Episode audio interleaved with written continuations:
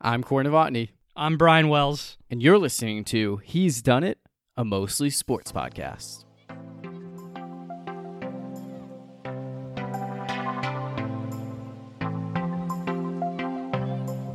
Twenty twenty four. Uh, let us be probably not the first, and also probably not the last to wish you a happy New Year. But I think uh, it's it's it's uh it's always interesting for me when it goes into the new year. It's not quite like a birthday, but at the same time, it's like, man, like time is really passing by here. I feel Uh, the same way. It it's you uh, you've talked about this in the past, Corey, that you don't like birthdays mhm, because I don't know, it just feels depressing in a way that you're just another year Yeah, right. older. right. And I kind of feel the same way about New Year's. It's like, wow, it's a whole, already a new year. We're this far away from whatever event happening, and yeah, it, it's Right. it's kind of it kind of I don't know, like New Year's. It's it, I don't know. It, it feels a little depressing, but at the same time, that you can reflect on, hey, what did I do this past year? Uh, what are the good things that I did? But what are some things that I could uh, do differently? So, you know, are you big on New Year's resolutions? Because we've done that in the past. Right. I um no, so I was actually gonna bring that up because that is a good point. and like you know, Okay. reflecting on the past year, I, I think that my my number one New Year's resolution is um I guess for lack of a better term to get jacked, and by that I mean just have a body that isn't just like a fourteen year old who just started going through puberty. Like actually try to get some muscle definition. I think COVID kind of set me back in some ways, in that I just became a runner for a long time. That was it. Like that's all you could do. The gyms weren't open, so it was easier for me to just go jogging around my neighborhood. And then I just continued to do that, you know, the longer I was away from the gym and doing running.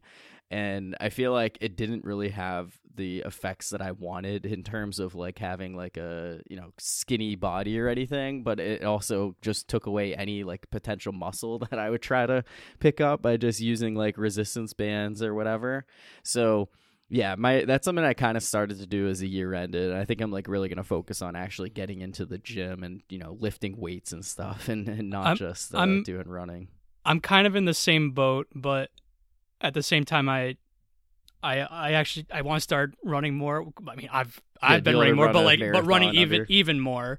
Uh, where, like I I'd like to think that that w- that the marathon I did in December won't be the last one that I'll do. Even though in the moment it felt like hell, and I never wanted. In the moment, I Uh-huh. felt like I never wanted to do it again. At the same time, looking back on it, even if I didn't run the greatest time, it was a rewarding experience, and you get got to uh, you know, see friends that haven't seen in a while in person at least, and and I don't know You the, co- got to go to the combination of all of it, where uh, where you're in shape and like you said more jacked in a way but um but also another purpose of being in shape is to to do to do that stuff and then but right, at the same you know, time the you're cardio also aspect is like the cardio aspect, very important thing. I don't want to get rid of that entirely. I just don't want it to be my only focus. But if your goal is to like actually compete in races, then it makes way more sense than just doing it casually like I yeah was doing. exactly So but at the same time even if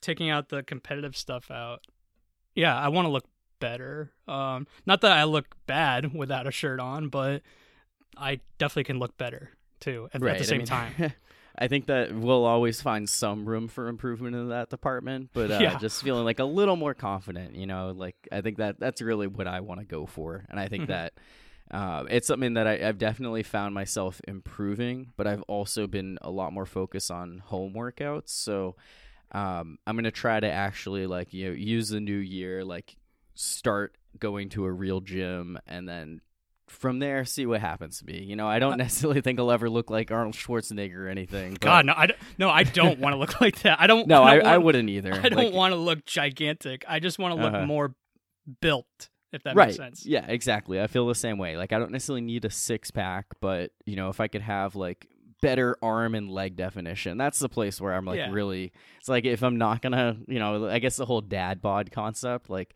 I could be okay with that as long as I actually have like muscles in some areas. And if I'm gonna be skinny, then I need to have a six pack, and I don't have a six pack. I don't eat well enough or work out well enough for that either. So, gotta figure out some way to to feel a little better about myself. So. Yeah. I, I totally agree. And I wrote I wrote other stuff down on my you know New Year's resolutions, but uh, you know I've put new car for the past like three years now to the point where it's like that, that that's just a that's just a life one. How about that? No, Yeah, not even like a New Year's fair. resolution at this point. Like Just, the, uh, that's a 2020s, like a decade. Yeah, New exactly. that, that's Uh. that's uh that's the decade resolution at this Yeah. point. But you know, when it comes to New Year's resolutions, there are definitely people that aren't into it, and some Mhm. people say like, well, if um, I'm not into New Year's resolutions because if I want something done differently, I would do it now and not wait until next year. And and the most successful people on earth, like they they they didn't decide like, hey, this is gonna be my New Year's resolution is gonna be this. like I'm gonna create Facebook or make Microsoft uh, for my New Year's resolution. It's they just went out and did it. Like, but right. but I'm someone that yeah, I, I like it. I'm I'm not against it, and I'm all for self uh, reflection over the past year and things that I did, uh, but things that I like to do more or or do differently. No, it's a good benchmark. Like it, it's a, a time when you say like you know New Year's starting. It's also post holidays and everything. From like a sports perspective, you know football is about to be over. You kind of enter a little bit of a lull before March Madness. It feels like there's just opportunities to, you know, be able to focus on stuff and accomplish things. And um, yeah, I mean, I, I I'm a fan of it, but I'm also someone who kind of recognizes that a lot of the things I strive out to do at the beginning of the year, I don't end up accomplishing. So I want to try to keep it smaller Yeah, what- um, for me. Yeah, when I look at my New Year's resolutions, there are definitely ones that I do accomplish. Like I'm not a total zero, but I'm Mhm. certainly not going to act like I accomplish all of them either. Right. Definitely somewhere in the middle. Yeah, of course. And you know, having a longer list gives you more things to check off, but it also leaves more things unchecked. So you get uh, a give or take with that. Um, Yeah. But yeah, I guess um, you know, 2023 is over now. 2024 is underway, but the NFL season, uh, there's still a couple, couple. Uh, I guess no, one week left. One week- point. one week Yeah, left. One week remaining. And then the playoffs get underway. Uh, in the past, the season would be over now, but there's still still time for things to change. And um, I guess kind of jumping into it, that is a positive right now for my Pittsburgh Steelers, who are nine and seven outside of the playoffs, but have a chance in Week 18. And that was something that I completely dismissed two weeks ago, and that was before I realized that. Um, Mike Tomlin and Omar Khan and Andy Weidl and whoever else was involved in the various decision makings were burying the best quarterback on the Steelers roster and Mason Rudolph as a third stringer for the past two years. And uh, you know, this past week, beating Seattle 30 to 23, coming off a 34 to 11 win over the Bengals, and it's bittersweet because as fun as it is has been watching the Steelers actually look competent on offense, moving the ball, feeling like the Steelers would score every time they got the ball, not just wishful thinking. It's also lamenting on what could have been if at the very least Rudolph was the backup to Kenny Pickett. Um, Yeah, ahead of Mitch yeah. Trubisky because all these games Yeah. that were lost, you can't help but think maybe they go differently if you have a real competent quarterback playing. It's gross to think that the Steelers could be 11 and 5. but Yeah, but yeah, there were definitely some losses that the Steelers had, particularly against the Cardinals and the Patriots, where Trubisky started both those games and well, he didn't start on- against the the Cardinals. He started Oh, against okay. the Colts. Oh, okay. Yeah, the Patriots and the. Colts were the two. Uh-huh. Okay, my apologies, but uh, either way, like those are games that they lost that I think the Steelers are better than those two teams. Those are two of the worst teams in the league. right. I'd like to think so. And yeah, and so Mason Rudolph isn't great. I, I, I honestly before he started games again that he sucked, but ever since he's taken over the starting job, like he's not lighting the world on fire, but he's taking care of the football for the most part, and he did. He played really well versus was it Cincinnati, where George him and George Pickens Mm-hmm. Yeah, George Pickens really connected. Uh-huh. and even if it was, even if George Pickens landed four catches, he almost had 200 yards and a Oh, couple it's- touchdowns. yeah, right. It's like the the Randy Moss Thanksgiving Day game. Yeah. and so, yeah, the Steelers actually look competent on offense. I still, I still hate it, but at the same time, yeah, I would feel more confident in their offense now than I would have for pretty much the entirety of the season. yeah, yeah, and I, I I totally get it. I think that's how a lot of Steelers fans are feeling, and others around the league are starting to identify. And the reality is, Mason Rudolph, his you know, 17 for 27, 290 yards, two touchdowns. This week, 18 for 24, No touchdowns, or, but no 274, interceptions. touchdowns. But No they ran the ball really effectively. Right. And the well the big thing with Mason Rudolph uh, it's part of it is of course a low bar comparing it to the quarterback play the Steelers have had the past two seasons since Ben Roethlisberger's retirement. It's not like that difficult to look like the best guy and play the best game you did since that future Hall of Famer because uh, Trubisky and Pick- Pickett have not done great in the um, Well, forgetting Trubisky- about the previous Trubisky guy. blows. yeah, he, it's over. I was him. very disappointed by him. But- I uh, But Kenny Pickett, he's not terrible, but at the same time, they took him in the first round, and even though he's dealt with some injuries, at the same time, it's more underwhelming. uh, Yeah, uh, no, anything. absolutely. Right, and it's like you, it's it's glimpses. You never saw complete games like you've seen from Rudolph the past two weeks, and I think to me the biggest difference is not about like Rudolph just oh these perfectly thrown balls like he's throwing to wide open receivers in a lot of cases. It's the fact that he has a pocket presence that Kenny Pickett doesn't have. He does the read progressions. He stands tall. He doesn't scramble, roll out left immediately at the first sign of someone you know coming in at him. And I think that that to me is what Steelers fans have been like wanting to see from Kenny Pickett, and now we're finally seeing it in this new guy, Mason Rudolph, and that's what leads to excitement and feeling like, oh, the Steelers offense is actually kind of good because you have all these weapons, you have all these playmakers with George Pickens and Diontae Johnson, Najee Harris and Jaylen Warren, where they Yeah, dominated they- Kyle they Brandt's angry game. run. That's segment. probably more Yeah. on Seattle's part than their defense because they really stink in general. Yeah, right. Just their defense in yeah, they're- general. They're not but, a great but, defense. But, Cincinnati isn't a but especially against the either, run, it's it's bad. But at the same time, the Steelers definitely took advantage of it. And yeah, even though they have a couple bad losses against the Cardinals and the Patriots, they do have impressive wins like against the. Even though the Ravens one's really lucky, I thought uh, that's a good Yeah. win, of course. And then Right. they they went on the road versus the Rams. That's that was definitely a good win.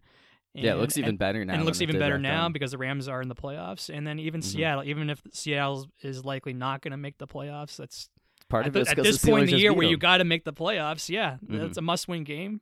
Yeah, Yeah, Seal, it was the first time the Steelers won in Seattle since 1983. 40 Wow. years. yeah, yeah, so that's a crazy stat. I know the Steelers have, have, in recent years, struggled on the West Coast. Obviously, don't play there as often with AFC versus NFC, but still, still in, incredible to think about. Um, but yeah, it is. It's one of those things where yes, the Steelers are starting to look much better now, but again, need a lot of help in week seven, week eighteen. Would you like me to read off the, the scenarios, Corey? Because I yeah, I mean, right if you want to go through, there are five right. different ones. There are Uh, here is the full breakdown of the scenarios. So Yep. number one is the Steelers win and the Colts and Texans tie, which might sound crazy, but if you remember that Chargers Raiders game, that Yeah, can it's- happen. Uh. um, number two. Well, actually, I'll skip number two because I think that's the biggest one. Uh, so I'll go. The next one: Steelers win and Jacksonville loss or tie. Now, I think the Jags will win and beat the At Titans, Tennessee. but and I know the Jags look good, but it's the freaking Panthers. Right, Anyone's yeah, gonna look good against them. They look Take terrible out that for four weeks before that. I'm really concerned about the Jags right now. They don't look that great. Take out the, again. Take out the Carolina game. Uh, they have not looked that great, and the the Kirk injury. The injuries are starting to catch up to them. Lawrence didn't even play, and who knows? right, he's not a guarantee to play this even- week. Yeah, even if he does play, I, don't- I don't know what his He's- health is at this point. He's looked bad Yeah. recently, right? And I, it might be just trying to play through all these injuries as part of it. But I mean, we, we can kind of talk about uh, this yeah, game right now because there's only so much to say. okay. Like for for the Panthers, David Tepper is taking over Oh, worst man. owner in sports. what a jackass! yeah, let's just get that out of the way. That's it. Just throwing a drink. And So I guess what a Jaguars fan was heckling him in the box. We threw a drink on him. That's a Owner ridiculous of the behavior. team, you can't just let Wait, that's actually funny. I just got an NFL app alert that the, he's been fined three hundred thousand dollars for unacceptable conduct during Sunday's game in Jacksonville. So there Good you have him. it. Yeah, good good punishment. Um, and I guess real quickly on the other side, Mm-hmm. it, there's plenty of time to talk about Trevor Lawrence in, Yep. in Jacksonville, but. Coming into the season, I thought he was like an MVP candidate, make a big third year leap. I'm now at the point where I'm wondering: is it a guarantee that the Jaguars pick up his fifth year option? I, I mean, is I'm it not getting going that to far. point? I don't but- know. but I'm someone that I don't love Trevor Lawrence, but I, he, the talent is definitely there. But I'm, I'm not going that I'm not going that far in terms of oh like they wouldn't pick Moving up on from him. option. Yeah, on. It's not I Mac think Jones. that they do It's as not well. he's not he's not Zach. Wilson. I just Yeah. yeah, he's he, he yeah, freaking Zach Wilson, the worst. But eh, so he's not in that category, but he's certainly not in the category of you know the elite guys in the AFC. Right, he didn't become Joe Burrow, and maybe not even Josh second Allen, tier of like Herbert. That maybe that maybe there, but I, I not the Yeah, I way it's looked so. recently. No, no, not at all. So, uh, I mean, I, I do think that they're going to stick with him and, you know, hope that year four goes better than year three, but it has been disappointing. And It I, has been just Mike given how year two went, and picking Uh-huh. up Calvin Ridley, even if there was unrealistic expectations from him having a year off. uh, Just the way they they looked, uh, they they were competing in against the Chiefs in the divisional round. They had a chance to Yeah. go to the AFC Oh. Championship game. high expectations entering the season, and they and- and have a shown very little improvement. Yeah. Although I, I shouldn't say Its that division's because been better. coming uh, into the year because the Texans Right. and Colts have been uh, have been good this year. Speaking of them, the next scenario: Steelers tie, and the Colts and Texans don't tie, Right. and Jacksonville Uh, lost, which is uh that's a lot to ask, but who knows?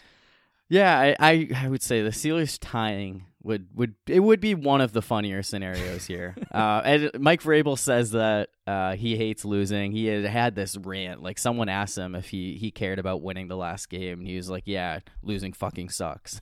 so I, I like his chances of at least wanting to go out there and try. So that that certainly helps uh, the whole Jacksonville loss scenarios.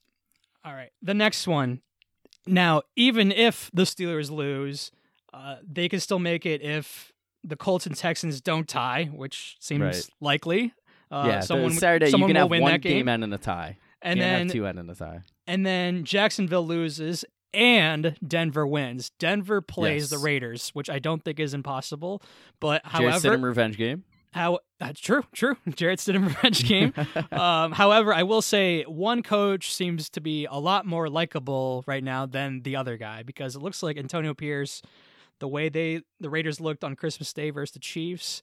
And the way that situation in Denver is unraveling right now, I think uh, yeah. even Right. in the meaningless game, I think there are players that want to play harder for their coach than the other.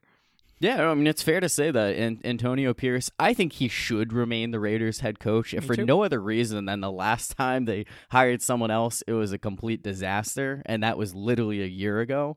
But I do think that he's actually been a, a solid coach for Yep. this team, way better than McDaniels. Just like Rich Bisaccia, I- think you can't say he was way better than Jon Gruden. Gruden was fired for cause. Uh, yeah. but it's it's night and day how this team has looked the past however many weeks now, six seven weeks compared to the season and a half of McDaniels. In today's generation, one of the most important qualities I would want in a coach is someone that can relate to the players. And Antonio yeah, Pierce and he certainly can. certainly do that. Uh, being one of the younger coaches in the league, former player, and it looks like the Raiders win the Super Bowl every time. Every time they win a game with them, they're smoking cigars after every single Uh, game they win. so yeah, no, I, they. I do agree that from a coaching perspective, the Raiders are probably more likely to get up in a meaningless game for Antonio Pierce than the Broncos would be for Sean Payton Right. right, now. So I think But- that one's kind of unlikely. Yeah, you know, it's me- not doesn't mean anything, but that is that is a fair thing to consider. Yeah. So Now, the reason why I bring this scenario up last is because I think there's a real good chance of this happening. The Steelers win.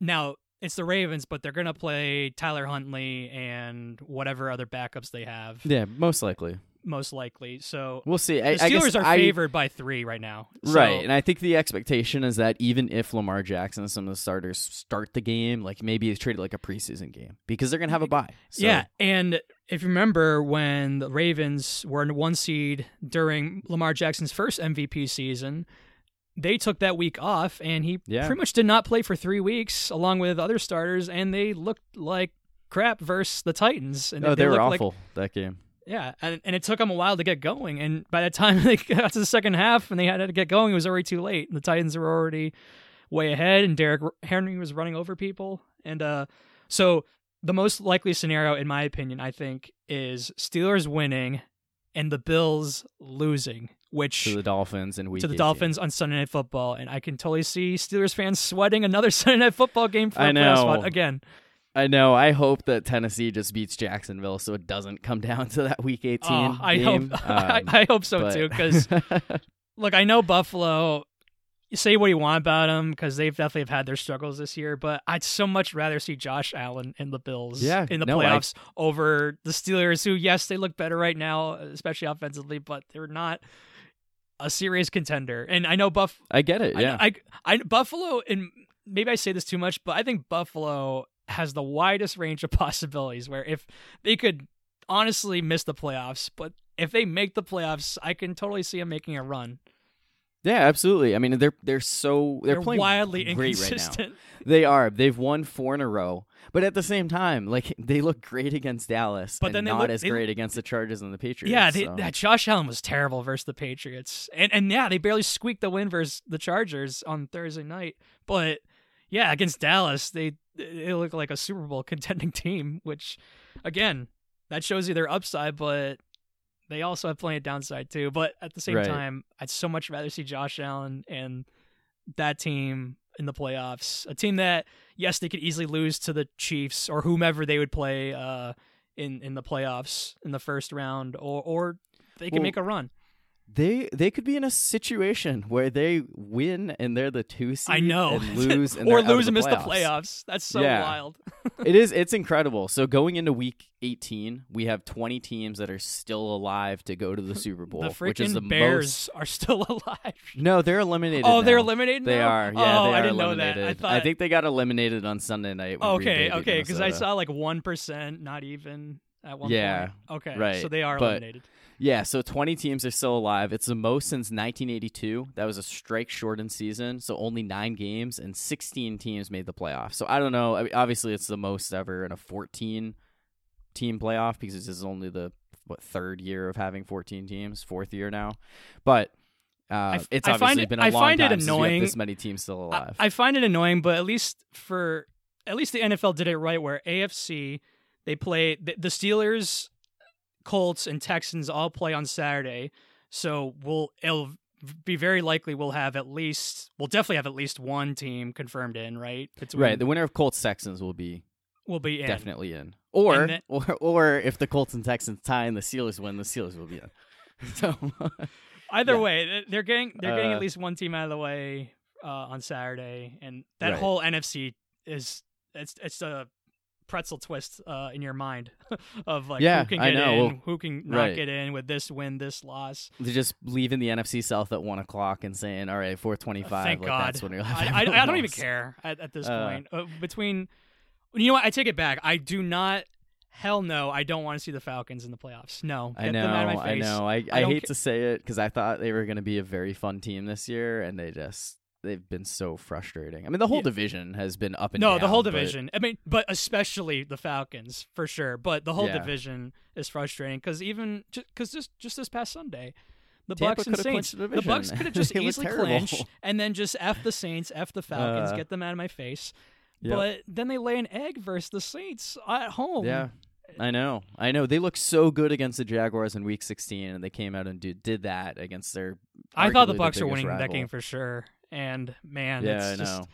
that that doesn't give me any conf. It doesn't matter who wins. It doesn't give me any confidence against uh, whether if it's Dallas or Philly in the first round. like I, no, I no, not at all.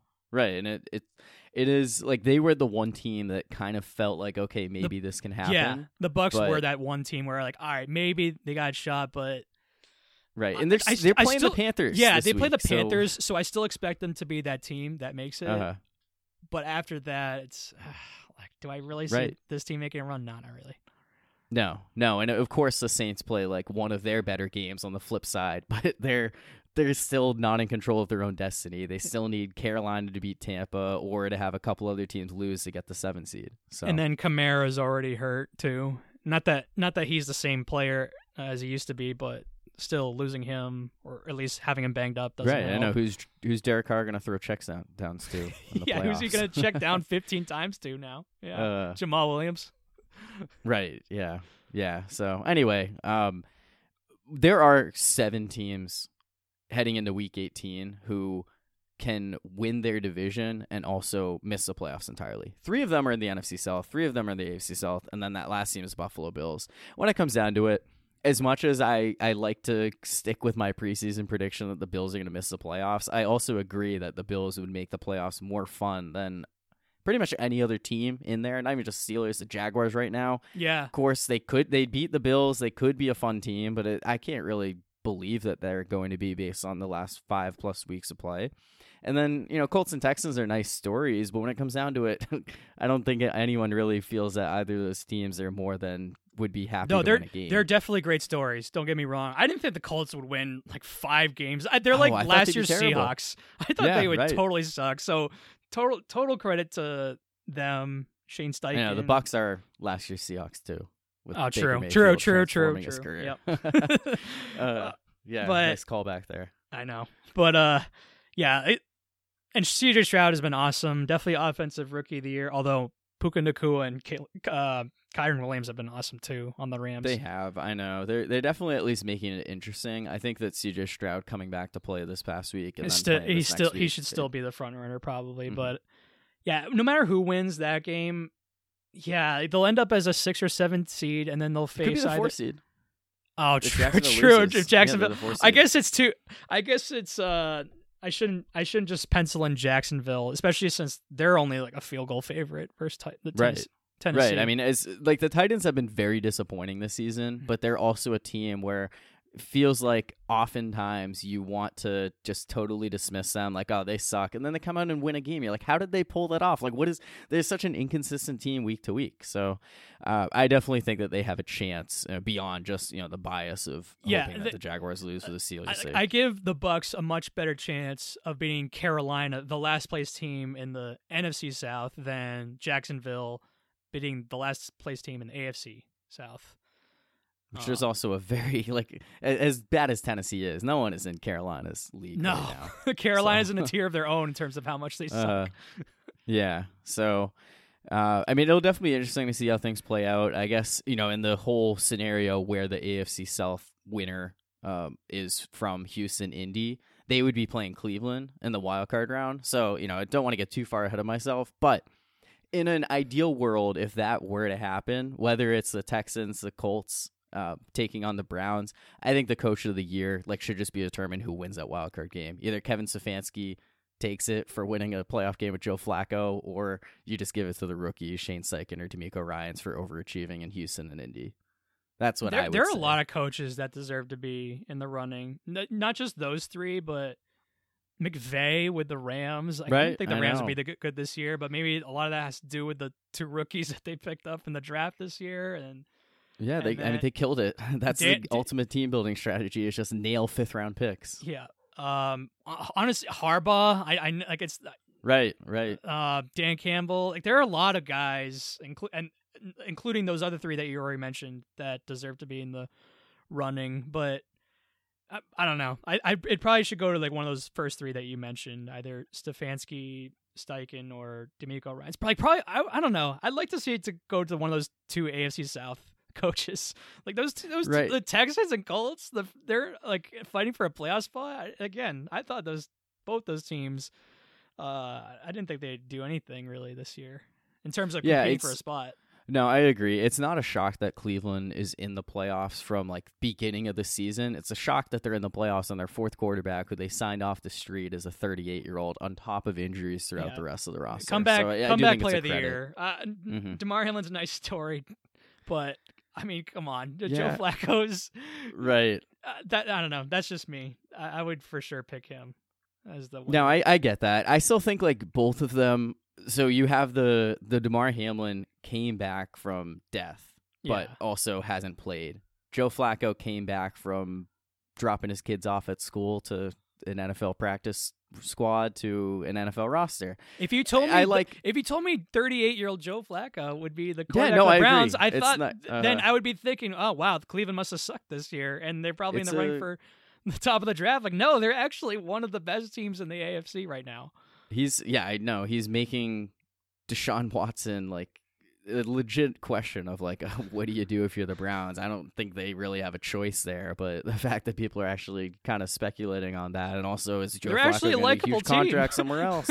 I know With Joe I Flacco, know, I mean. which, yeah, right. No, I agree. Which sucks to say, but that's also, I mean, that's another point toward Kevin Stefanski. I, I just, I would say that I still think that Baker Mayfield should be in the conversation for comeback player I of the year agree. because I I, think he came I- back from, I mean, the getting traded by the Browns post injury and everything that happened last year in Carolina. Yeah, I think that that's I- also a, I would pick Baker meets the second. definition a little better. I would pick but- Baker second, but Flacco I just first. wish, yeah, I don't know. I guess, I guess it's fair. It's one of those things where I don't know if I'm just like hating on Joe Flacco and the Browns, or if it's just a an actual like narrative thing, and just feeling like certain you know He's comeback player of the year. is- killing it. Like, He has been. I guess I wish that He's only 72 yards is a- away from Johnny from pass. Oh, I know for passing him. Yeah, right.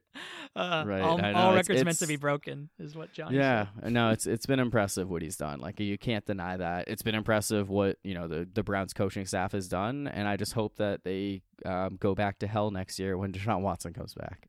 So That's fair. That's totally fair. They're they're. I think they're a likable team right now, but yeah, I think once no, I, I get it. You're right. I think- I think once, they're, uh, they're likable, once the season ends, it'll likely be Deshaun as the starter still, and they keep And him. they'll go back and then they'll go back to hating him. everyone hates them. Yep. Yes. Yep.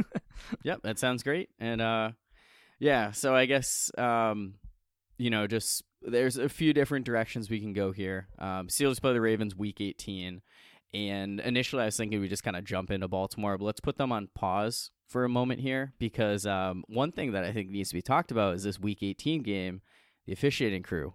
It's going to be Brad Allen. and I know. Did I text doing you? Oh, Steelers you, Ravens game. you know, I real I just realized. Uh, I didn't. I texted a a friend of ours, different Steelers fan, about this, but I, I forgot to text you about this. I think. Yeah, no, I I, I saw it like I an saw- hour I saw- after it I saw this earlier you probably today, broken too. the news to me. Yeah. Yeah, right. So people were wondering if they would ever do a game again. Instead, they're not just doing a game; they're doing a nationally televised game. And I just already know that the Steelers either going to get screwed out of a playoff spot, Or or, they're going gonna to get really screwed benefit. into one. Yeah, right. And either way, it's not going to be fun conversations for the the next you know few days slash weeks after the game. So uh, I guess you know with that, let's talk about the reason why Brad Allen and officiating crew are relevant. And uh, we kind of overlooked it in the past, but I think it's hard to overlook it any longer with the the Lions Cowboys and uh, Detroit definitely got screwed. Um, no, really. yeah, yeah, no, that was uh that was a a uh, big blunder of like all blunders. Officiating has sucked this year, um, and Oh, but that's all time. bias, That's all time bad. Yeah, That was right. so. I mean, especially in week seventeen to have that happen. So That was so bro. That that completely changes the landscape of the NFC playoffs because yeah, if let's say Dallas loses, which they should have, and because Philly lost to the Cardinals, the Phil, Philly would still be the two seed, right? Right now, or would they be the three seed? they. So the Lions would have The- the Lions would have jumped the Eagles, two right? seed. But the but because Philly would still have a home playoff game, and Dallas Right. would still be They would be the wild the, the five seed.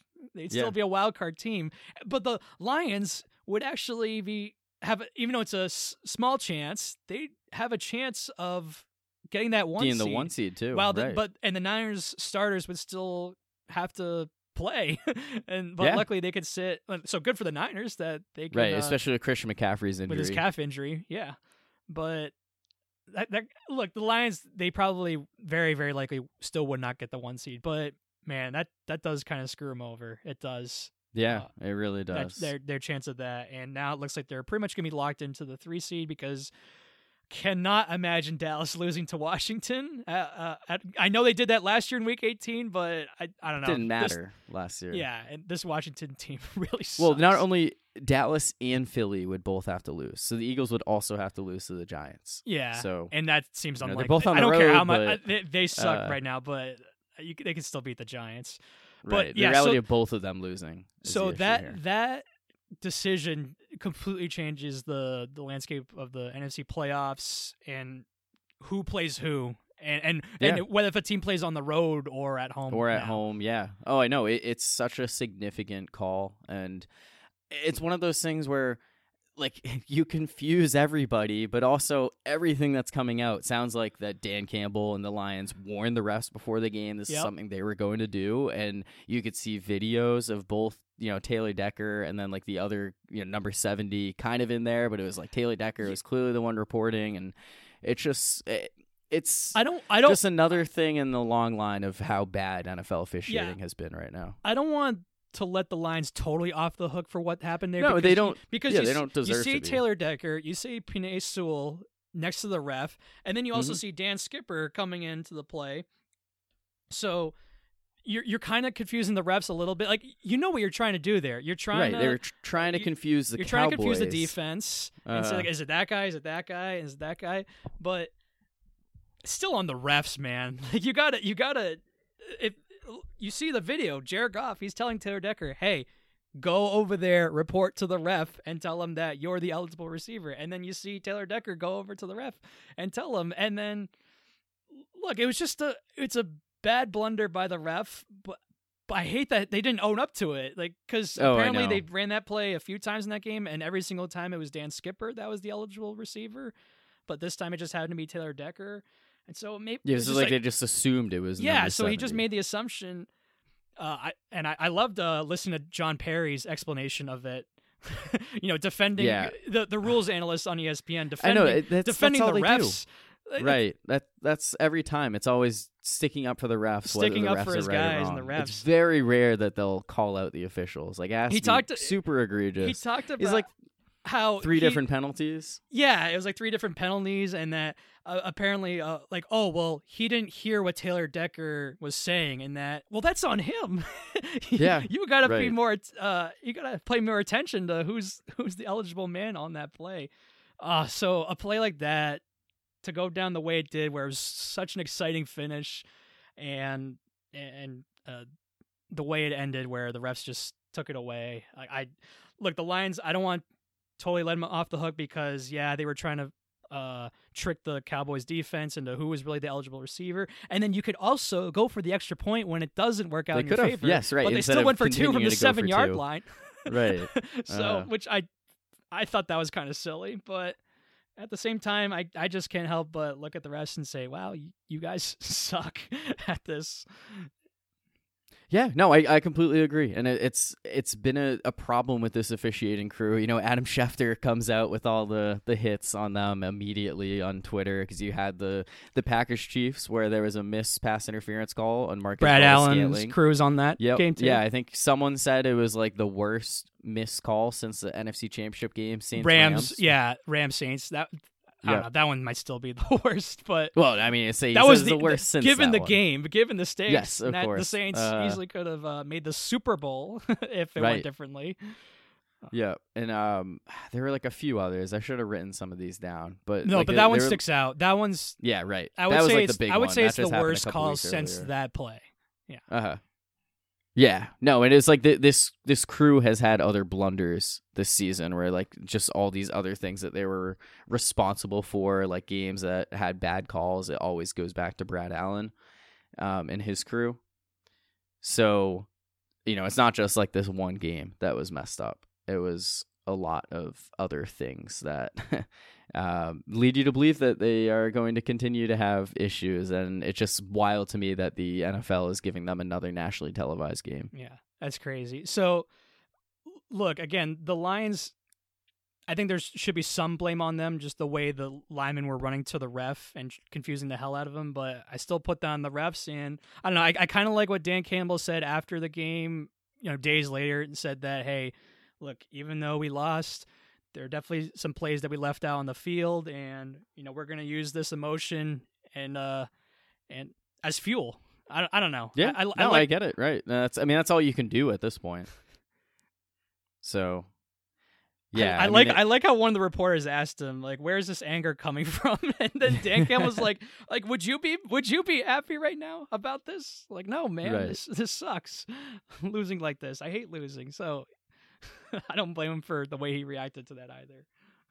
No, I don't at all. It's always so hard losing um, on, you know, by the officials at the end of a game like that. And I, I like the takes about how you can't remove the human element, like a human error element out of officiating in sports because that just gives you a gripe. Like, you know, Lions fans can always blame this. And there's other opportunities where as you want it to be perfect, at that point if you just have robot umps and robot Fs refs, well, you just lost because you lost. you can't blame it on anybody else. So I totally understand that. I get people being frustrated with officiating across sports. Um, I think one people or one thing that a lot of people are saying, and I, I kind of agree with, is that NFL officials could be made full time, but they do one game a week. It's not like the other sports where you're doing a game like every single day. You're working a full time job. So, I mean, maybe you could spend a week just training them and watching videos and going over missed calls and stuff, and maybe that'll improve it. But again, those other sports, they're full time. They all have their own problems. Get you ref some high school or college games. Yeah, right. before right. the do before that. the big game on Uh, Sunday. I don't know. Yeah. I, I don't know. I don't know that there's like a clear and easy way to fix it. I think ultimately it comes down to accountability. That's something that you don't get from officials. Like, you know, the the players I and know. coaches Just get maybe have the replay stuff. system. If it's something so egregiously missed, like hey, be we able fix expand it more. Uh-huh.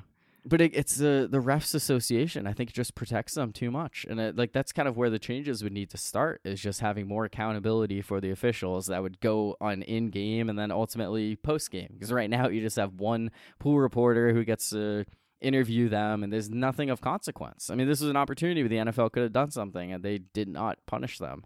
So That I think it's that was uh, horrible. that was so bad. yeah. No, it, it was, and you're right. It's going to affect the playoff picture, and um, ultimately, I think you know the the one thing that does kind of need to be talked about in this case is yes, um, you know the Dallas Cowboys are benefits by moving into the two seed now. Philadelphia Eagles are they didn't really do themselves any favors in this regard by losing to the Cardinals. So um, as much as it sucks for Lions fans to to lose to bad officiating, I think Eagles fans might be in even more hell just seeing a team that should have been a Super Bowl contender, maybe still is, just how they played this past month. There's just no inspiration and confidence from this team right now. You know how uh, every week one it's overreaction week one. Yeah. Uh, let's go with uh, overreaction week seventeen. Uh, I'm out. I'm out. I, I, Corey, I I feel like I'm pretty good when it comes to being patient with teams. When it whether it's a team I'm high on or low on, and waiting for them to be good or bad, and that's kind of how I felt about the Eagles, where it's they lose, they get their ass kicked by the Niners. Like, all right, like the Niners, they got their revenge. They're best team in football at that point, at least. And let's see what they do next week. And then they face Dallas, and even though they're they're gonna choke in January in the regular season, especially at home, they're really good at home, and um and so you kind of. I don't look at that loss as a big deal, and then they lose to Seattle versus Drew Lock, and it's like, all right, like that one's a little bit more concerning, but you know that was a that came down to the very end, and um, maybe this will be a turning point. But losing to the Cardinals at home, where you need to win, and they don't need to win. No, no, they need to do the opposite of winning. and and they lose that game. Uh, yeah. Uh, now I'm officially concerned, and I'm kind of out on Philly at this point. Maybe maybe it's too strong to say out, but I don't know. I mean, I, It's look, just okay. If if you're not the Ravens or Niners, pretty much any team you thought would, would be good, fill in the blank of this team. I think will be good. Like no, they, they after the Ravens, after the Niners, everyone stinks, which is kind of yeah, no, harsh. I- but right. but Uh, it's either so Ravens and Niners are in tier of their own. The next tier are teams that are good but have a fatal flaw, and then the next team are teams that suck. The, the Eagles in that team where they're good, but man, that They have a defense lot is of real. their right defense now. is really letting them down, but especially in their secondary. Uh, their defense sucks, and I know their offense scored 31 points. That that's just because they have talent on the field. Their coaching staff on offense sucks too. Um, but the defense is way more concerning. See, I I think uh, losing offense or defensive coordinators. Sometimes I think the loss is overrated, depending on who it is. But when you go to Matt Patricia uh, as your defensive Sean coordinator, Desai and then Matt Patricia. Yeah. yeah. the the last four drives in the second half for the Cardinals, ten plays, seventy five yards, touchdown. Nine plays, seventy. They all led to a touchdown. Their second, oh yeah, their second half was incredible. Every single every Uh. single drive in the second half led to a touchdown, and just their secondary has re- has really sucked this year. Even though they have Slay and Bradberry, and they traded for Byard. In, in The the Byard's done nothing. Yeah, he's done nothing. It's Their linebacker core is just terrible. I mean, they lost guys in free agency, did not replace them. and then some of their draft picks haven't lived up to, to I don't know. They haven't lived up to their their hype. Uh, so yeah, it's definitely it's bad right now for Philly. I I have all I have I have full confidence that they can beat the Giants in Week 18, and then whichever crap. Even that, I mean, they beat him in week 16. I know, but home, still. that was way closer than I should still have been. I still think they Uh, should beat them, and then whatever crap NFC South team that they face in the wild card round, I still think they'll beat them. But beyond that, after that, where if they face Niners, Cowboys, whatever, I, I don't know. That's that's when I start to get concerned, where I, I don't no, feel I- good about them right. afterwards. Right, and I, I totally get that. I feel you know pretty much the same way. Uh, I mean, I I don't think you can call a, a game in Tampa or New Orleans a lock for the Eagles after you lose at home to the Cardinals, but um, I know, would still pick that, them, also- but yeah, right. But it's and after that, it's you know like you can you can talk yourself into the team starting to get hot and maybe fixing some of those issues, but it's just I don't know. I just don't the see- the issues, I I think they're fatal flaws for them. Yeah. where No, I com- I completely agree. I just don't Uh, see this team going on a big run without just some something chaotic happening yeah, for them I, to stumble their way out there. I've been pretty patient with them over the past month where like yeah, it's not a great loss, but I, I, I still expected the bounce back is what I'm trying to say. And hmm now that they're losing to one of the worst teams in the league at home in uh, again, uh, not a meaningful game for the Cardinals and all uh absolutely meaningful game for Philly. eh, that's that's where I'm I'm uh I'm out now on them. Yeah, no, I mean, I, I totally can relate to that. I guess it wasn't fully with the Arizona loss, but it's when you lose to a team that is trying to lose. and That is along you- with what was happening prior to that. Right, right. On top So of if it was just things, one random, if, if they were if they were Right, every now and then you'll 13 see that. and two, and they just Uh-huh. laid an egg in one game. Like I remember, like last year, they were undefeated, and then they randomly lost to the Commanders at home yes, versus right. Heinicke on Monday night. It's like all right, like that's like one blip in the radar, no big deal. Yeah, deal. like you needed a loss to to Yeah, be able to move forward. to. You couldn't go themselves. unbeaten. But now, Uh, now, now, this is like uh, a really long stretch of losses, and and Right. the le- and the most recent one being the Cardinals. Like, come on, that's Yeah. No, and uh, look, the Cardinals with Kyler Murray are not the Cardinals pre Kyler Murray. I know Josh Dobbs had his was the man for a in Minnesota while, for a couple weeks, but Uh, yeah, they're, they're a better team, Yeah, but they're still. they're still. I mean, they're still the if Cardinals. right, if Kyler Murray was healthy all year, given how bad the NFC has been, like when it gets down to like the six and seven spot, maybe they could still be fighting for a playoff spot here. But you know, they're they're a four and twelve team right now, right? Five and eleven maybe after this win, whatever it is. I mean, They're four- it, I think they're four and- draft position. Oh, They no, they- I- I, you know what? I, I take it back. They might be. I don't know. It's one I think the they're I think they're they're four and twelve at this point, and uh, because they they beat the Steelers, they beat the Eagles now. Um, they beat actually they might be five now because I think they've won three out of four games. They beat It's four and else who's a 12. They're four and team. 12. It is four and twelve. Yeah. Okay. Yeah, I mean, but they also they lost to the Bears last week. They, um, I think they lost to someone else who wasn't all that great. Or they got blown out by the Niners. But yeah, ultimately, it's not a great loss. And yes, the defense in Philly is a problem. I mean, the offensive coordinator Brian Johnson, like he is also a problem. Like Jonathan Gannon is obviously a big loss. I mean, this is the game that I was kind of thinking of when I said Jonathan Gannon and the Cardinals would look better than they did under Cliff Kingsbury.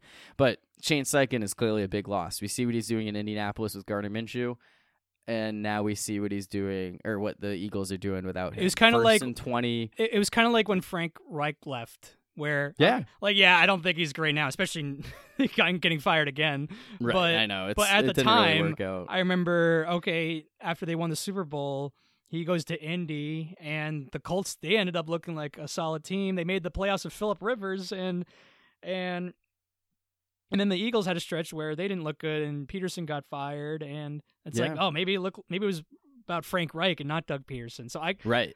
so, but I mean, now N- now it's not that's not the case but there's a there's a similar uh, aspect There, I mean, there's definitely a lot of people who are saying it was all Shane Steichen and not Nick Sirianni. Especially in the Eagles fan base, which again they're frustrated. Especially since Nick they should be Sirianni, is, he, he's not the most likable coach either. No, no, he's not. It was easy to like him when he was leading to the Super Bowl, but even remember in 2021 when he was first hired, I think a lot of people were out on him yeah, pretty and, uh, early on. when when he's a worse public speaker than I am, yeah.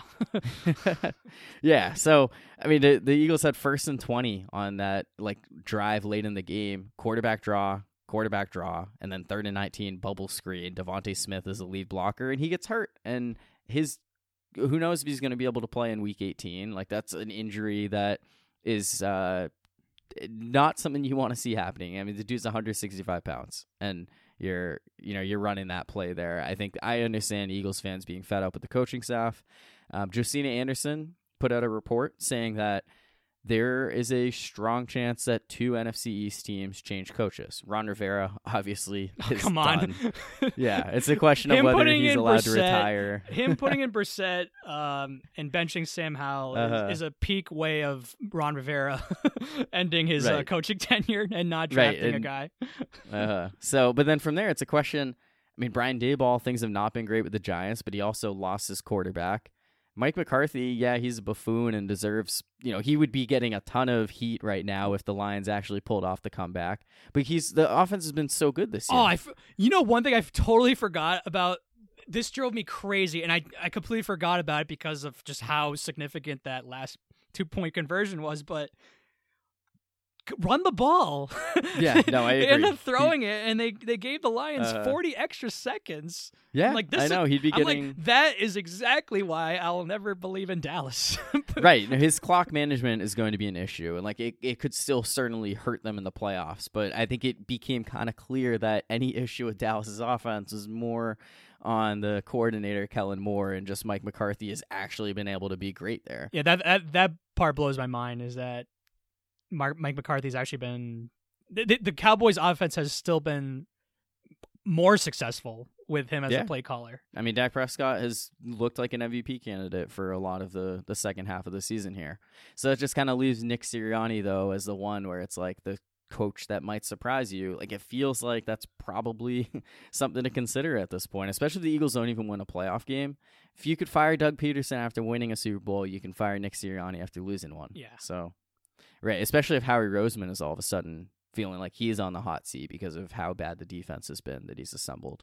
So, Which f- feels crazy because I feel like he's been one of the Yeah, better, I if not the best too. GM over the past few years. Right, right. I, I know he was uh, on the hot seat in 2020, and obviously, you know, got things right immediately, turning that 2021 team into a playoff team in 2022 in a Super Bowl. But yeah, I mean, the Eagles are definitely um, a lot more problems than expected at this point in Yeah, the and I- season. I, I and- can't I can't you can't ignore them at this point in the year now. no, you can't at all. Yeah, I mean, they could still find a way. Like, I think there's still enough talent on You- the team for them to maybe stumble their way into an unexpected win, but.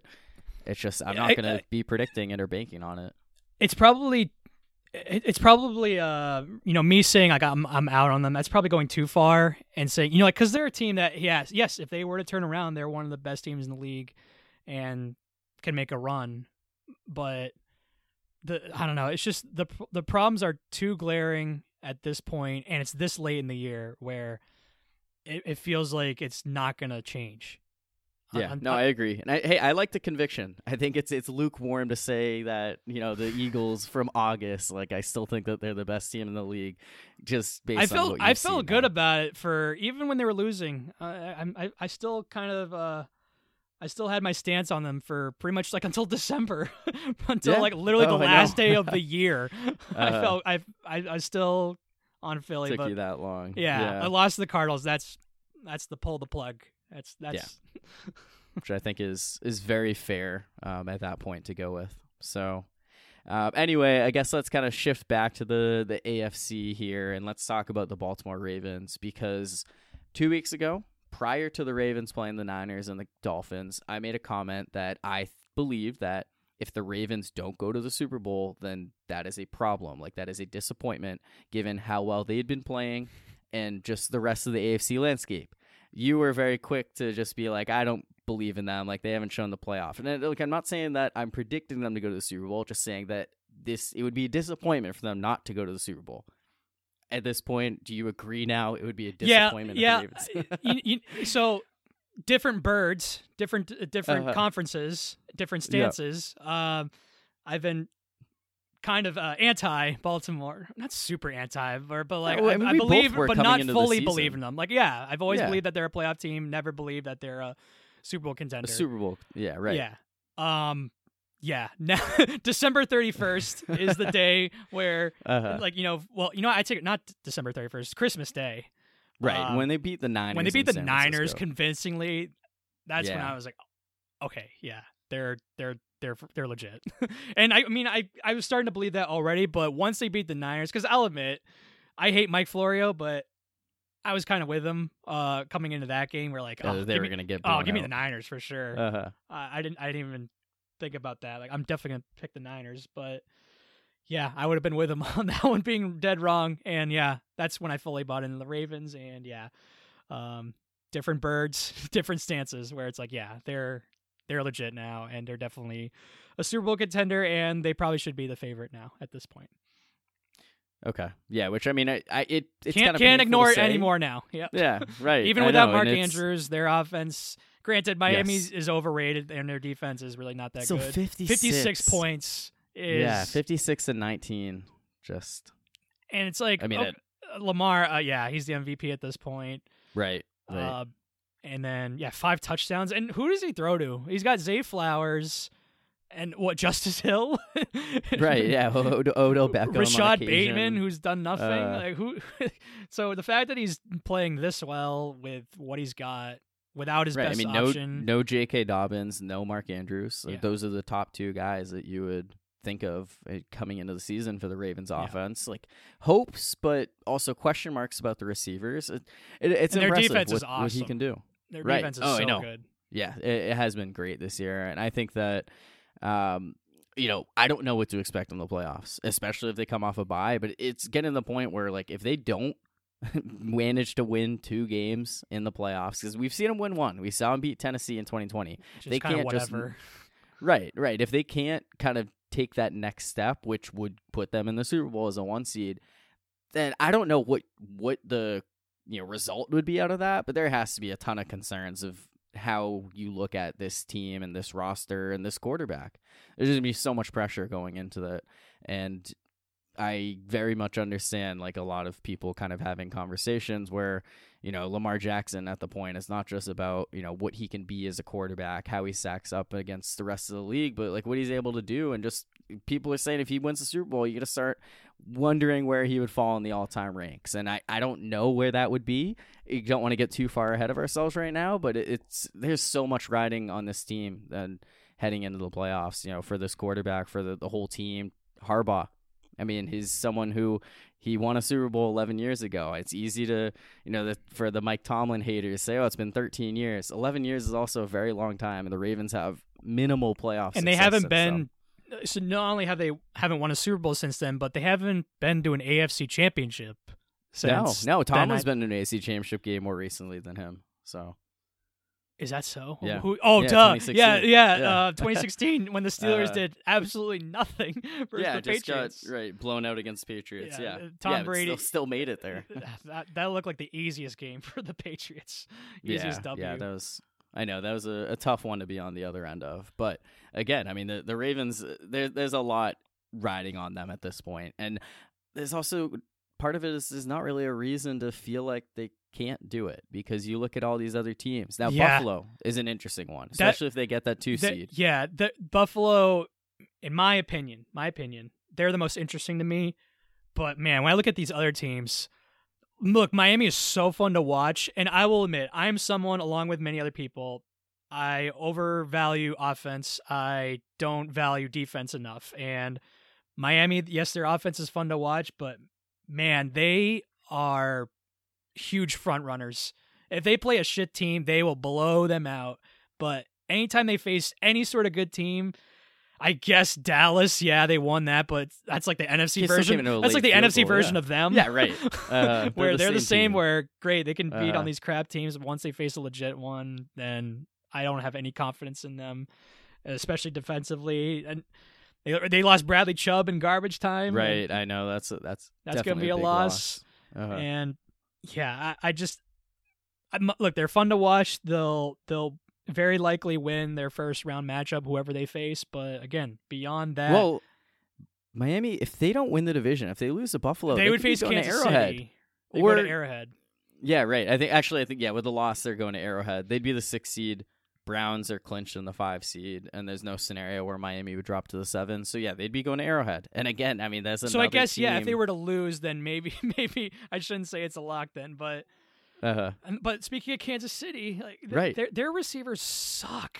They- It's- they, it's they have, bad, There's yeah. so many drops. Every freaking Chiefs game I watch, uh, not that Mahomes has been great because he, especially that Raiders game, he's he looked awful. But a lot of it also has to do with who he's throwing to, and they they can't catch. And look, even though they were proven right last year that losing Tyreek Hill did not affect them, and they won the Super Bowl, this is the year where it really does affect them, and that. Travis Kelce looks like a shell of himself at this point. Who knows if he comes back after this season? And after him, it's so bad. It's with yeah, Tony, Kadarius who's Toney the, the just, wor- just the uh, worst, absolute worst of all of them. He's the worst. Sky Moore is he blows. He, he yeah. I say I haven't even heard his name at all. Yeah. Rice has been okay. Rashee Rice is the only but- guy I like or that anybody likes. Right. I know MVS. Like you know what you're getting out of him. I don't even know at this point. Right. Well, I I'd think you're usually getting a lot of now. drops. I don't even know that he, he drops right. his deep threats now, uh, his deep Uh-huh. passes now too. So I don't, I don't even know if you do know if you, what you're getting out of him at this point either. Uh, Justin Watson, maybe you know what you're getting out of Yeah, him. right. He's he's been He's solid for them this semi-reliable, which is kind of sad. But it's uh, also right. He's someone who should be what like the fifth receiver on when he's like their second wide Yeah. receiver. right, right. It, it's definitely um, a lot of reason. I mean, you talk about fatal flaws. Like this team, it just feels inevitable that a wide receiver, probably Kadarius Toney, is going to ruin their season. Of the fatal flaws, that one's the that one's the one I feel the strongest about. Uh, Right. The teams where, uh, or yes, they have Patrick Mahomes, and if you have him, yeah, you could you you have a chance. Uh, don't get me wrong, but man. Th- That's another one where it's late in the year now, and they're facing Yeah. the Raiders on Christmas, a team that doesn't have much to play for, and and uh, Right, that game has me like completely out. yeah, on them. I mean, even just this past week, you know, it took six field goals for them to beat the Bengals. yeah. The that- the Bengals just got blown out by the Steelers. I know Ja'Marr Chase was back So for this that- game. That's but- such a shame that man, without Burrow, that game, like that game, I did, I barely pay attention to that game. I know. I thought they were gonna swap the Baltimore, Miami, and KC Cincinnati That would games. have made Which, so looking much back, sense. well, Well, it would have. never mind. at, the time, I mean, it made so Yeah. much sense. But right. And I know that would have been uh all right. Time to stop watching football and enjoy New Year's Eve now. But uh, yeah, I mean, at, at least it ended up being an interesting game, but also not necessarily a fun game. It wasn't that just, fun. Like, yeah, I mean, It looked like a Cincinnati didn't score in the grind. second half. Yeah, exactly. So, uh, I definitely am not feeling confident in KC. Cleveland, you know, Cle- they might be the, the second Cle- best team in the uh, AFC. yeah, Cleveland, I think is the most undervalued team right now in the AFC. I mean, hmm uh, because again, people look at offenses too much while not paying t- enough attention to their def- the defense success. And Cleveland, n- not Baltimore, but they're one of the best defenses in the league. And Joe Flacco, for whatever reason, is lighting it up. He's been awesome. I. Amari uh, just destroyed the Texans, which was nice to Right. watch. And Jerome Ford has done a really solid job in place of Nick Chubb. David Njoku's had a breakout year. Uh, I'm definitely happy for him, given what uh, he experienced in the beginning of the year. Oh, I know. Yeah, burning himself. Yeah. I saw this. I saw this thing uh, online where it's a it's like a uh, a picture of Brown's cartoon versions of the players, like Mhm. around the Christmas tree and the fire, and and David Njoku's was next to the fire, and then Njoku commented, "It was like you really had to put me next to the fire." so funny. uh, uh, but anyway, yeah, the, the Browns. Uh, I, I, I, I'm confident in them. I, I, I definitely have all the confidence that wh- whatever AFC South team they face, because they're locked into the five seed now. yeah. Uh, I have all the confidence that they can beat whoever they face, even Well, on the road. beat. Yeah, they beat the Colts and the Texans on the road. They beat the Jaguars at home. yeah, So, you know, we'll we'll see if that changes in Duval. But I don't I don't feel confident in the Jags. So, No. yeah, I mean, it, it might be too much recency bias with these picks, but I can't help it. Yeah. yeah, no, I get it. Right, it's all about momentum going in the playoffs. Um, in a lot of cases, and I I don't know who I would root for when it came down to if it came down to Ravens Browns. That would it would be, be funny if be Joe hell- Flacco knocks them you, out. But yeah, like I like, when it comes down to it, I still don't like the Browns. Like I'm not gonna just all of a sudden be a Browns fan just because Watson isn't their quarterback. Because that's still who they are. You know, that's they're still the same fans. But I don't know. It would be funny. It'd be funny. I'll It'd be funny be if that happened It without. Watson. But Right. at the same time, don't, you want to see? Baltimore? Don't you want to see the best teams in the Super Bowl? Well, the Browns, uh, like, Yeah, they right. are a top, arguably top, at least ten, maybe five team in the league I, now. yeah, I mean, I, I genuinely think that you can make an argument that right now Cleveland is the third best team in the NFL, Wow. and it's crazy I don't know. to say. and I'm not. I'm not like- going that far, but They did almost lose to the Bears, so maybe that's Yeah. one thing. Like if they lost to that, they'd be the same thing as the Eagles losing the Cardinals and the Cowboys, and you know getting blown out by the Bills. And uh, I don't know when it comes down to Buffalo and Cleveland, maybe Buffalo should still be above them. But uh, you know, Browns Buffalo's not even locked in. They could miss the playoffs. I know They- Browns are the second, or I guess I think them and Miami are tied, but Cleveland's trending up and Miami's not trending up. Obviously, after this latest loss, but even then, you know, the Cowboys game easily could have lost that too. And I don't know. I, I like to think that the Dolphins can beat the Bills at home, but they've also lost twelve of the last fourteen Yeah, but times. the they've Dolphins are a much better road team, and I don't know. I could just totally see Buffalo choking it away. Yeah, it would be perfect. It would just be so Buffalo to, to do that, end. too. Right. It's just like finally, like everyone's hot. You know, you're feeling great, and then lose and miss the playoffs. There's a reason the- why the no one- game of the season. There's a reason why other teams don't want you them specifically in the playoffs because they Yeah, they would be a team that can make a run. But we know what Right. Buffalo can do uh, in terms of uh, like what we saw versus Cincinnati in the playoffs last year, where they could just fall flat on their face too. Mm-hmm. Yep, I, I I agree. It'll be really interesting. You know, we got to get through week 18 first, but Yeah. yeah. I mean, there's a lot that's certainly subject to change between now and the start of the playoffs. There, Um, there are so yeah. many crappy teams in the league, but this is the time where it gets good. Like, it- like yeah, the the parity it does get good at this time of the Mhm. year, where no matter how good you've looked, yeah, it could all just you could Yeah, just one comes game. one it all takes is one bad That's it. game and you're done. So this is when Right. it gets gets fun. Yeah, no, I, I completely agree. Um, you know, the AFC certainly has its issues. On the other side, the NFC, it's a, a lot of uh, interesting teams and the fighting for that final playoff spot. And right now, it's the Green Bay Packers who control their own destiny. And Jordan Love is looking like a really good yeah, I- quarterback right now. a lot of times where he doesn't look the part, but games like he's had versus Detroit on Thanksgiving, and then this past game on New Year's Eve on the road, and a lot of it I think is because Minnesota's defense stinks. Even though it's been better this year, I still don't think they're a great defense. However, Jordan Love does has looked a lot better. He looks so much more comfortable. Yeah. Uh, he makes so much more. qu- He makes more quicker decisions. He, he don't know. He just feels way more comfortable uh, at this point in the year than he has in past games and past seasons, where he certainly Yeah. wasn't ready. That one game he played. Oh, in- I in know. Kansas in City. 2021. But Uh, I don't know. I, I just love how Green Bay handled him because if he played on a team that that needed to put him out there day one, he would have been screwed.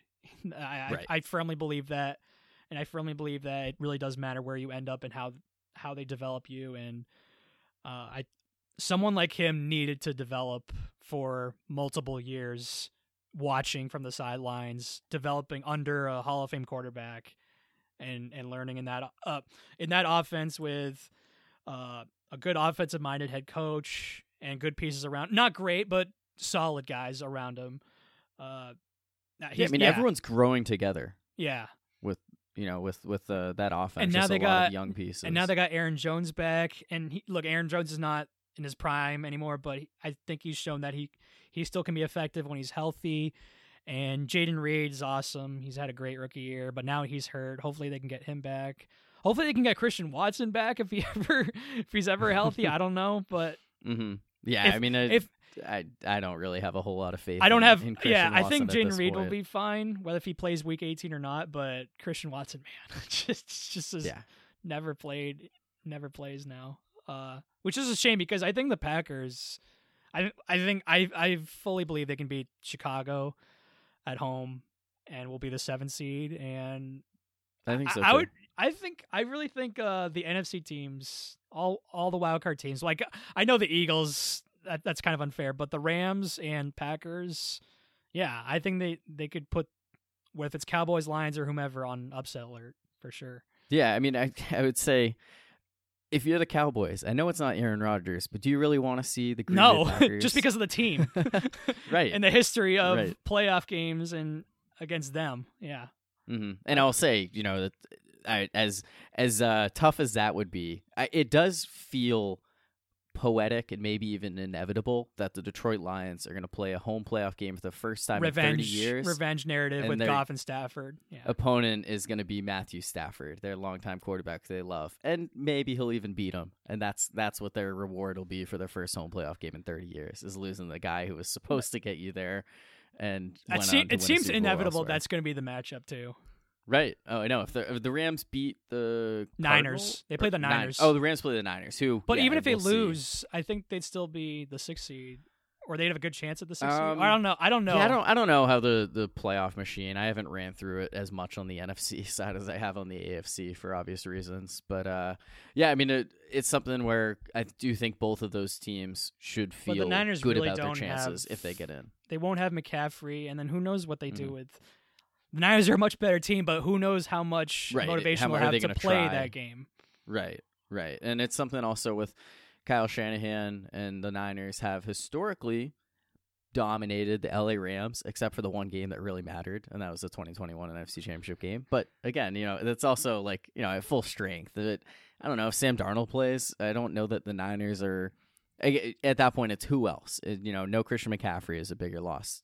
Um, you know, if they decide to sit out Deebo and Trent Williams and other guys just to play it safe, then yes, I think that the the Rams would be in much better shape um, going into Santa Clara and winning that game.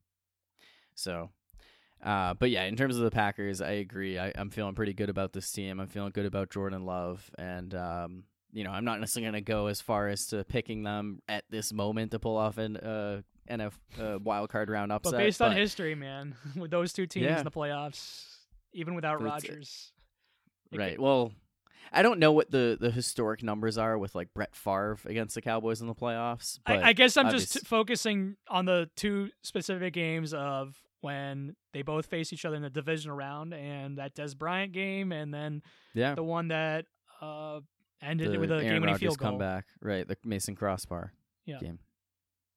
Yeah. No, so I, I totally get that. And uh I mean in order for the Packers to get there, they gotta beat the Chicago Bears in week eighteen. Um Bears are eliminated. They don't have anything to play for.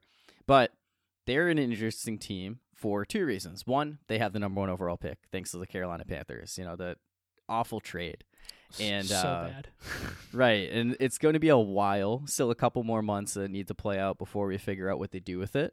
But there, there's going to be an actual decision to make, and I, it probably makes sense for them to draft Caleb Williams and someone with his potential. The way Justin Fields is playing, particularly in this Week 17 game, I don't blame Bears fans who kind of want to use that draft capital to build around him as opposed to drafting another guy.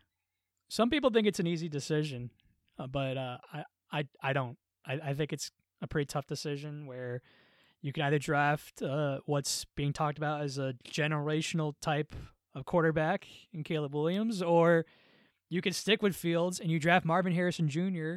and another Ohio State guy. They're friends, and Yeah. apparently DJ Moore and Marvin Harrison Jr. are friends too. They Oh, I didn't they know grew that. up to uh, apparently they grew up in Philly together, ran track against each other. Um, so that's that's kind of wild that not only Fields is obviously friends of him, same school, but even DJ Isn't DJ Moore like five, six years older than him? uh, DJ Moore. This is coming from DJ Moore's mouth. that's what he said. That he grew up he Yeah. grew up with him, even if he's older. He grew up with them in Philly, and they're well, friends. no, I apparently. believe right. I believe that they have some kind of connection there. I guess they're just questioning if they were in high school at the same time. Which See, eh, I would've so questioned it, but the you fa- don't know how DJ Moore, the man himself, said it. So, Uh-huh. so Okay. No, that's fair to say. But yeah, no, I agree. Like that is something where like that might ultimately be the better move because you're talking about a potentially generational quarterback versus But you would just be trading away receiver. a guy that you drafted in the first round and traded another first round pick for just after a few years.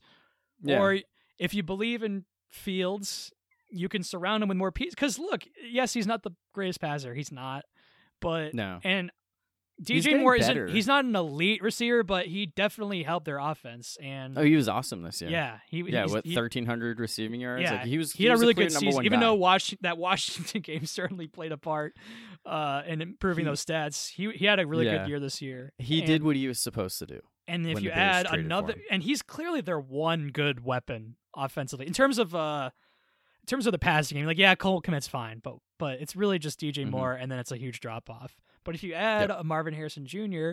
and they also so they have their own pick, and that's a top what ten pick. Yeah, I mean, the more they've won these games, the the less. I was gonna say like, it uh, was in the top five, been, but because they keep winning now, it's actually like in the top maybe ten or twelve or whatever. But maybe they could add a. I, I don't know if it's too late now, or but like a Brock Bowers or or a different weapon offensively, and they could yeah, they could address the, the, offensive offense- line, the offensive defensive line, line yeah. too. They did that Yeah. last year's draft, drafted Darnell Wright, and Mhm. maybe they can improve it even more. I don't know. I'm just saying that, that I could talk myself into it. I don't know what's Right, the right Uh-huh. move, but I can talk myself into. You keep Fields, you draft Marvin Harrison Jr., you use another pick on. Uh, uh, wh- wh- whatever side you use it on, I don't know. Whoever it is, it, it's it's gonna be another player that'll help if it's if it's another first round pick. So, uh, I could talk myself into keeping Fields if you think uh, he still has more. Uh, there's more room for growth with him, or you could, yeah, draft the next generational talent in Caleb Williams, because you you can't question the talent, but yeah, you can certainly question his his men, mental makeup. Right. And, I think yes. I think that's the the big concern there, which I don't know how valid that even is because, you know, the talent like this year, you know, Southern Cal went 7 and 5. but their offense didn't lit it go up, as great, but their but, defense was uh, terrible. Right, right. So, and then I think it's also the question of if you're talking about Patrick Mahomes, if you put Patrick Mahomes in an awesome situation like he was in in Kansas City, you saw what it led to, and then you see what it's is this year where things are not as awesome as they had been, and he's not necessarily the same quarterback that you've come to expect. So, I kind of understand that like you want to have the right situation, but the Bears are seven and nine this year. Justin Fields has been really good at times, but he's also been really He- he bad. had at a bad start. So but yeah. but I think he's So I, I I don't think it's like an impossible situation for a quarterback to step in even as a rookie and be able to have some success if he really is that good and that talented. So I think contractually that's probably the biggest thing in Caleb Williams' favor, at least in the trade Justin Fields and draft a quarterback favor, because you're talking about year one of a contract versus year four and needing to pay him soon. But I mean that might just be the tiebreaker at this point. If No, that's even something to consider. I, I don't know. I would I would I would want to surround the quarterback with with better options because even though yes you can question Fields and his passing ability, like how many reliable options are there on their off? Do they have offensively? It's just DJ Moore, really, honestly. Like they have yeah, other okay pieces, but yeah, it dar- I mean that one drop versus Cleveland was certainly bad. yeah, right. Uh, the- I'm uh-huh. looking at the I'm looking at the first overall picks in past years. I- I'm going to read you a list of the last ten quarterbacks: Bryce Young, Yeah. Trevor Lawrence, Joe Burrow, Kyler Murray, Baker Mayfield, Jared Goff, Jameis Winston, Andrew Luck, Cam Newton, Sam Bradford. Like, how many of those guys do you think really panned out of those ten? I would right, say and three. I I think I would say so- Burrow, Cam Newton, Burrow. and Andrew Luck. I would also wait. So sorry, go through that one. Uh, I would. um. Um, so wait, Bryce, one one Bryce other Young, name. It might have Trevor- been those three. Bryce Young, Yeah. Trevor Lawrence, Joe Burrow, Kyler Murray, Baker Mayfield, Jared Goff, uh, uh, what was it?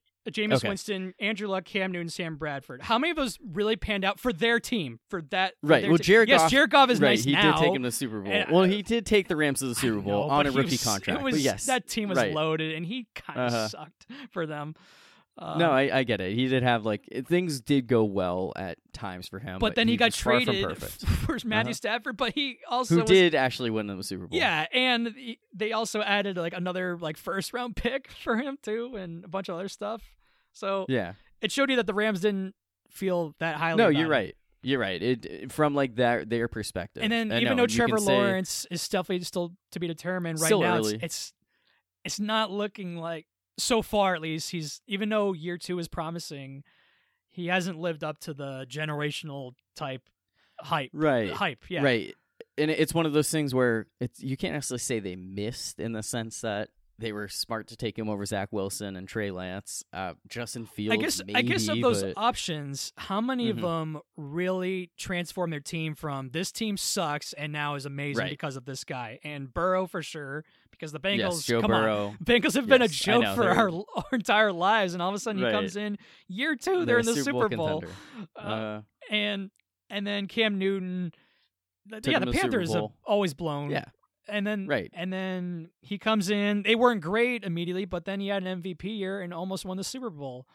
And they were relevant every year he was quarterback. and then Andrew Luck. I loved Andrew Luck, and I think Injuries he was great. derail things. Yep. But but the Colts were also really good when they had him. They just had one bad year where they were bad enough to get him.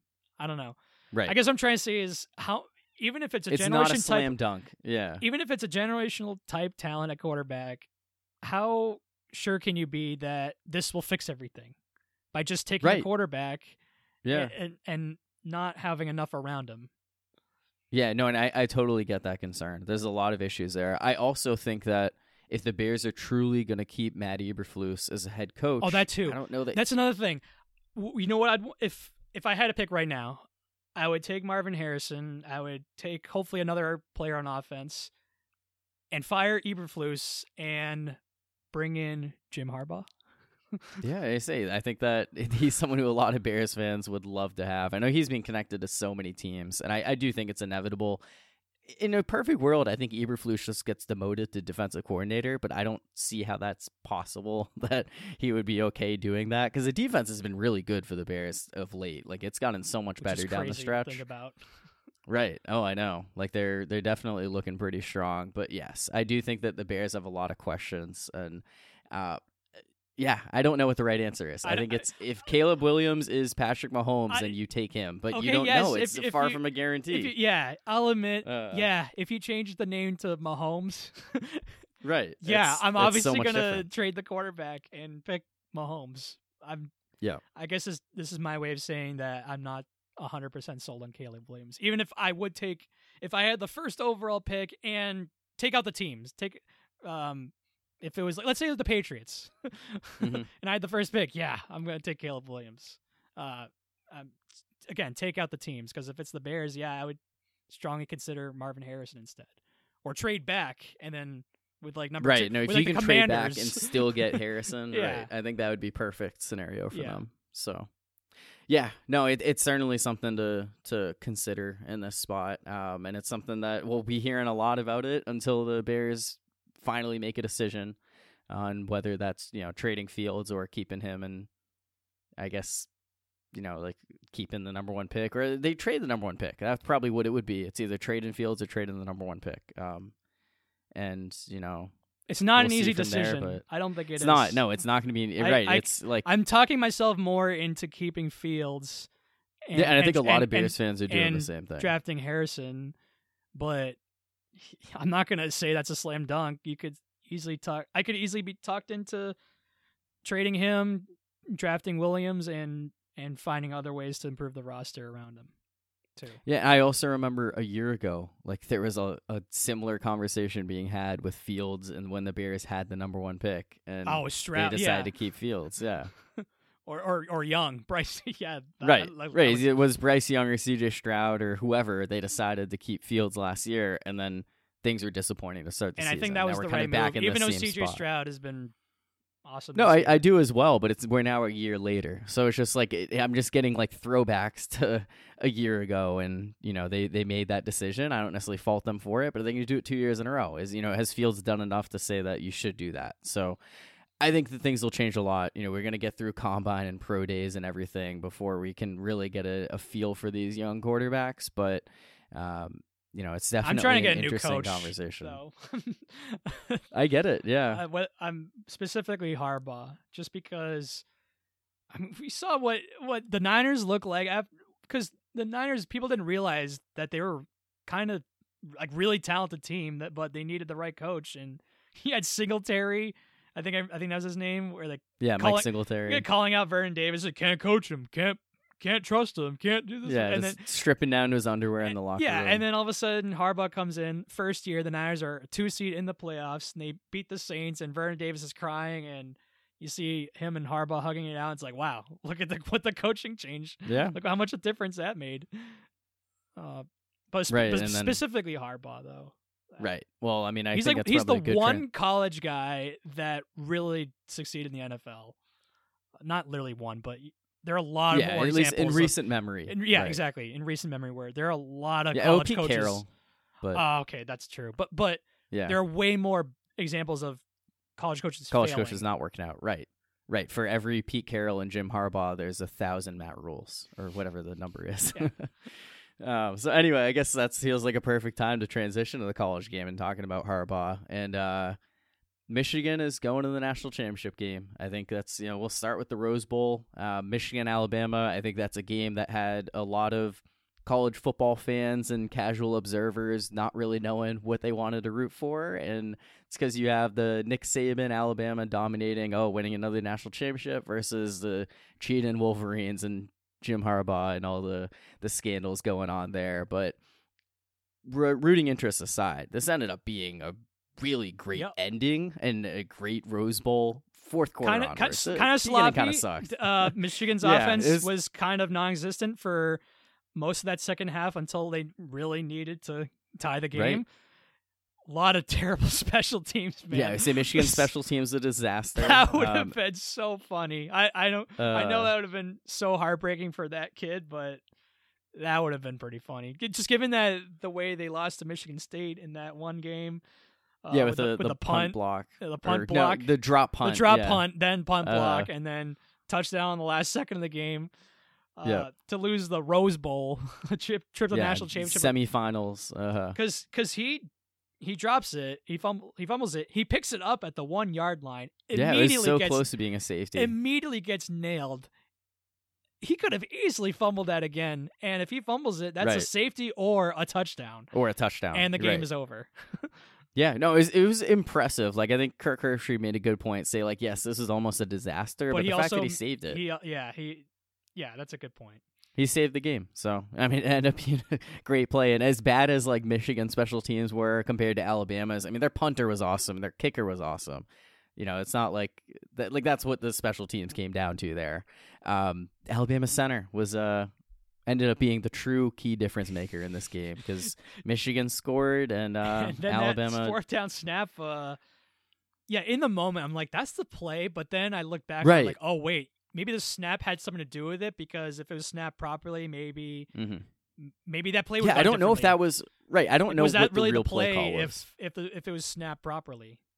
Yeah, well, because like I was watching it and immediately I was like, "Oh, this is a terrible snap!" Like that he just aborted the play. But then watching the replay, I was like, maybe that's what he was trying to do the whole time. But it's I don't- also I don't think that's really what was happening. I think it was just the bad snap threw everything off. So, so this is a very like I don't know anticlimactic. it was an anticlimactic for a game to end. fourth down play because on third down, if I remember correctly, They had a completion yeah they had a down long on the sideline. on the Uh, sideline, and then there was an injury.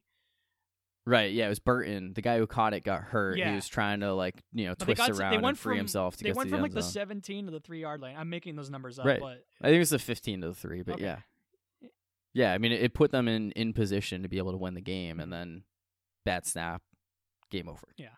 So, yeah, and that that's one where, you know, it, it's college kid, you kind of feel bad for him, but, you know, at the same time, it's, you know, it, it, it is like that's, it's a very difficult way for a game like that to end. It's a tough way to lose, but, you know, Michigan, they, they've gone through a lot of adversity this year. It's, I guess is one way to put it. And I, I think it does feel like they got let off and, you know, this was maybe their punishment, but they, No, they I'm came out I'm they, glad. they I'm- played this game well. as a casual, definitely ca- definite casual, no doubt about it. Uh, I enjoyed the game. I watched it, and yeah, I I I, I, like that it was Michigan Alabama because freaking Florida State, man, Oh, They man, lose I to know. lose by sixty.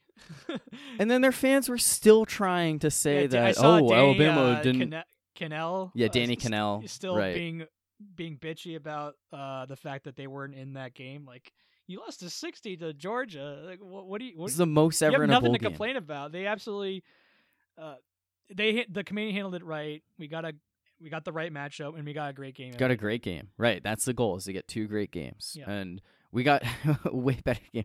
Just oh, Jalen Milroe only had 116 passing yards. Glenn Beck had 139. Like okay, you're throwing the entire second half, and that's all you could come up with. It, and Jalen Milroe made way more of an impact on the run game than Florida State's third string quarterback did. Like I understand Florida State fans being pissed, but like trying to be able to like looking at this game, looking at what their team did, and just still having the audacity to say, "Oh, we we should have been in there, we deserved it." Like, "Oh, the committee got it wrong." No, no, that's that's not really what happened here. It's just a game came down to overtime. You were not going to overtime. I don't One- care. Yeah, Florida State had all lost those by guys 60, sit out. and Alabama had a real shot of winning that game. Yeah, they did. I know. And look, it, it came down to overtime. That's that's there's nothing more that you can ask for at that point in terms of the game being close and competitive. And if anyone should really have a gripe about the committee's decision, it should be Georgia because Georgia proved that they are a top four team in the country. And But don't they d- don't lose the SEC SEC championship game. That- No, I get it. Their one say. loss happened at the the worst time. Texas lost in the middle of the season. Alabama lost early in the season. and Georgia and then Georgia lost the to night to before the Bama committee. in the SEC championship. So But uh, to me, that's just another reason for the 12 team playoff and why it's gonna be so much better. And you're going to like it. You're Yeah, not. your luckily- season isn't ruled out because of one loss at an inopportune time. luckily, we still got two great games and potentially another great game. But yeah, it, it this this definitely would have been the year to have twelve teams. It would have been great. But luckily, Yep. we still got two really good games. Right, right. And then the Sugar Bowl ended up being awesome. Uh, I would say this is probably an old man take. I prefer it when the college football playoffs are on New Year's Eve versus New Year's Day because I prefer if it's earlier in the day, because Right. because Washington, game Texas, is ending at 1 a.m. on January 1st. that's absurd. yeah, it's just just ridiculous. Yeah. That, see, I agree with your take on the days. I think it's just unfortunate that New Year's Eve was on a Sunday, football is on Sunday. Maybe, I don't know. Maybe Yeah. Well, you'd have to. New Year's Day, the Rose Bowl gets the when the Rose Bowl is the uh, game for the playoffs. Like that's either January first or January second. The NFL takes precedent if January first is on a Sunday, Okay. and then the Rose Bowl gets moved to January second. Okay. But that's why. I mean, the Rose Bowl had it this year, so it was gonna be January first. Okay. I love it in past years. Actually, I think it would have happened this year is when they have it on Saturday, December 30th. Mhm. That would have been great. So that way it doesn't conflict with New Year's Eve and it doesn't end up in a situation on New Year's Day where you have all these commercials, game goes to overtime, everything gets delayed, I- and you have I didn't. I didn't mind another the day, great I- finish. the, the timing, and look, it's kind of right, and that's exactly it's because the it's in timing Pasadena, on the day. Pasadena, and it's in California. yeah, right. It's So five, two it's o'clock like noon. It's like noon. T- no, it's two o'clock Five when it started. Two, yeah, two Pacific. two Uh-huh. Pacific. And because of that, and they're the first game, that means the Yeah, other games. no, it sucks being on the late. East Coast for for in in a situation like Wouldn't that. it would it ba- made sense to switch them? Have the Sugar Bowl I mean, first at five. Yeah, it would have been great if they put the Sugar Bowl at noon, or you know, change the you know what I mean? Like just little. switch the know. games where the Sugar Bowl's Yeah. the first one. Yeah. Right? No, that would have been awesome. Like, I don't know that. Like from a ratings perspective, like how many people on the East Coast were staying up till the end of that game because it's January first. A lot of people were just off work for a week or so, and then they got to go work again on Monday. Probably exhausted from staying up late on New Year's Eve, and then you're, you know, unless you're a fan of one of those two teams, like yes, it ended up being a great game, great finish. I kind of wish that I had stayed up to watch it, but I'm also like glad that I didn't because I, I just could not physically be awake anymore, I fell and it asleep. sucks that I, I, missed another great game. I fell asleep. I'm not gonna lie. yeah, no, I I didn't even try to to stay awake and watch the end of Uh, it. obviously, Michigan, Alabama, I, I got to see and was great at Mhm. great ending. And then, but but Texas, Washington, I I did catch a decent chunk of it, and I knew it'd be a high scoring game, and Yeah, it, it was, was, a fun it was game. it was fun, and. I'm not telling you I'd take Michael Penix Jr. first, but man, I, I he's awesome. That guy's the man. He is right. I- I know, like he him. is such a fun player. Yeah, so I think that the uh you know the SEC bias on the Florida State side. Like those takes are very annoying. I'm also a little annoyed hearing the oh Michael Penix got stubbed. No, Jayden Daniels had a better season. He put up better stats on a worse team. Penix has taken advantage of being on a great offense, you know, great, great receivers, and all this stuff. But that's also like it, to me, the focus shouldn't be on Penix should have won the Heisman. It should be Penix played great in a semifinal game. Underdog. This team is underdog every oh, single Oh, yeah, week. It feels they- like they- they they're- and they win all these. they've won every games. game, but they've been underdogs in like five, six, seven games. They've been underdogs to Oregon twice. Yeah, no, it's it's crazy. That's They're how it- underdogs in this game. out. Yes, they were, and they they and they will be versus another win. Michigan, but rightfully so. right. I think they're four point four and a half or so. Um, is what we're starting at. So But I Washington. But I like that. Um, I like this matchup though. I don't think it'll be like Georgia TCU where no, I where I'm it's over not- before it even starts. I don't even ch- I don't even turn it on. It shouldn't be. I, right. I I definitely will tune into it, and I'd like to believe that it'll be a, a competitive game to to. Washington's first, yeah, Washington's first four games of the season. So they're fourteen and zero, by the way, or yeah, fourteen and zero. First four games. Uh, boy, they beat Boise State fifty six to nineteen, Tulsa 43-10, Michigan State 41-7, Cal fifty nine to thirty two.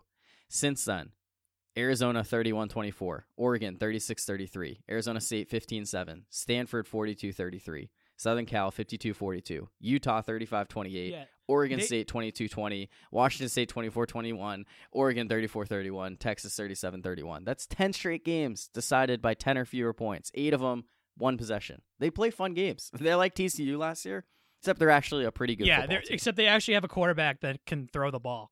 right. Yeah, no, Penix he's great. And he's a lefty doing it too. Yeah, his which throwing is mecha- just- I, I don't like his mechanics. He's he's gonna No, be it- 24.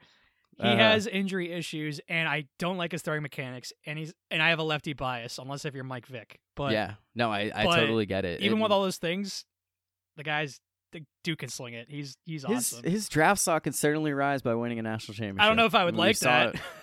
Right, I, I don't know. I don't know what to make of it. But we we've seen it before with, with Cam Newton. He was not someone Yeah, who was not- considered where he was. He ended up going number one overall. yeah, I'm not Deshaun Watson. say. There were questions about him. He goes twelve. yeah, I'm not gonna say Penix is like Brandon Weeden, and that the, the age is that concerning. Where Yeah, Brandon right. Weed's like 28. But well, a lot of the guys are going to be older now because you know the COVID year and injuries and Oh, all this stuff. The guys are playing five, six years. Bo Nix is the same way. I mean, there's a lot of Steelers fans who have been talking about drafting some of these quarterbacks. I'm like, just because Kenny Pickett has become what he is at, you know, after being drafted at what 23, 24 years old, doesn't mean that these other guys will. But that's kind of what you're going for. You're taking an older quarterback who had a who great seems final ready? season. Who seems ready now? Right, but you know what does that really mean? And it's also a lot of these guys in the same boat as they had potential and they finally got there.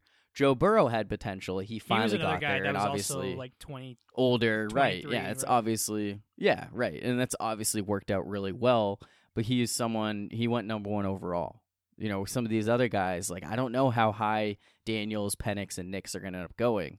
But I can also appreciate what they're doing in the moment. I can Yeah. appreciate Michael Penix having an awesome game and beating Texas. See that that's and- where I'm not gonna go too far. I'm like, oh, I would take him number one overall. Like, no, I wouldn't do that. But his draft his draft stock is certainly rising. It could even get higher if if uh, if he plays yeah, well versus Michigan. certainly could. But I just like watch. Espe- I, mean, he's- Michigan's he's, defense is he's my awesome, so- favorite. He's my favorite to watch of the quarterbacks. Not that I've watched too Yeah. many of them, but No, I agree. I've I've in, really enjoyed watching Yeah. him play this year.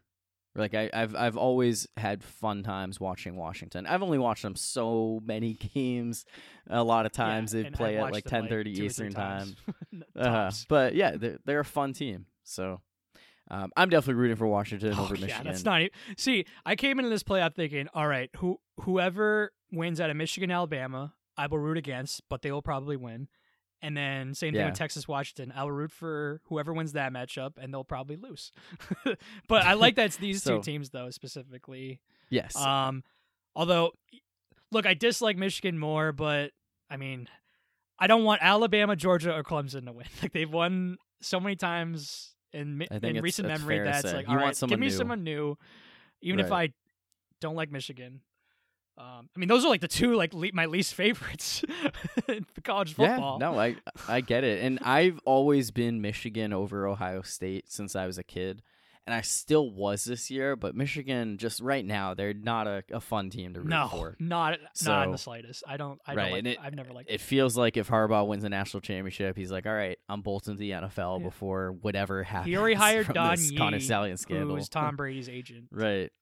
Which I know. Which gives so me the idea that NFL kind of thing. I don't know. Maybe it's just Right. leverage against Michigan. I don't know, but Well, I mean, yeah, that that's a starting point, but it's also like, is he going to stick around and watch the NCAA actually lay the hammer on his program? I don't know what would happen because it feels like there's still more that can come. That three game suspension was just a, you know, it's a starting point, but uh, yeah, I mean, it, it'll be really interesting what happens there. Uh, the Don Yee thing, the speculation about the Raiders, speculation about the Chargers, and then of course the Bears are always going to be brought up in this situation. So, on top of other teams, but for Uh, now, I mean, yeah, Michigan, Washington. Should Yeah, I- I- love the championship game. matchup. Great offense, great defense. yeah, I don't. it- this is not other. like TCU where, yes, they beat Michigan and uh, yeah, and they were they're not.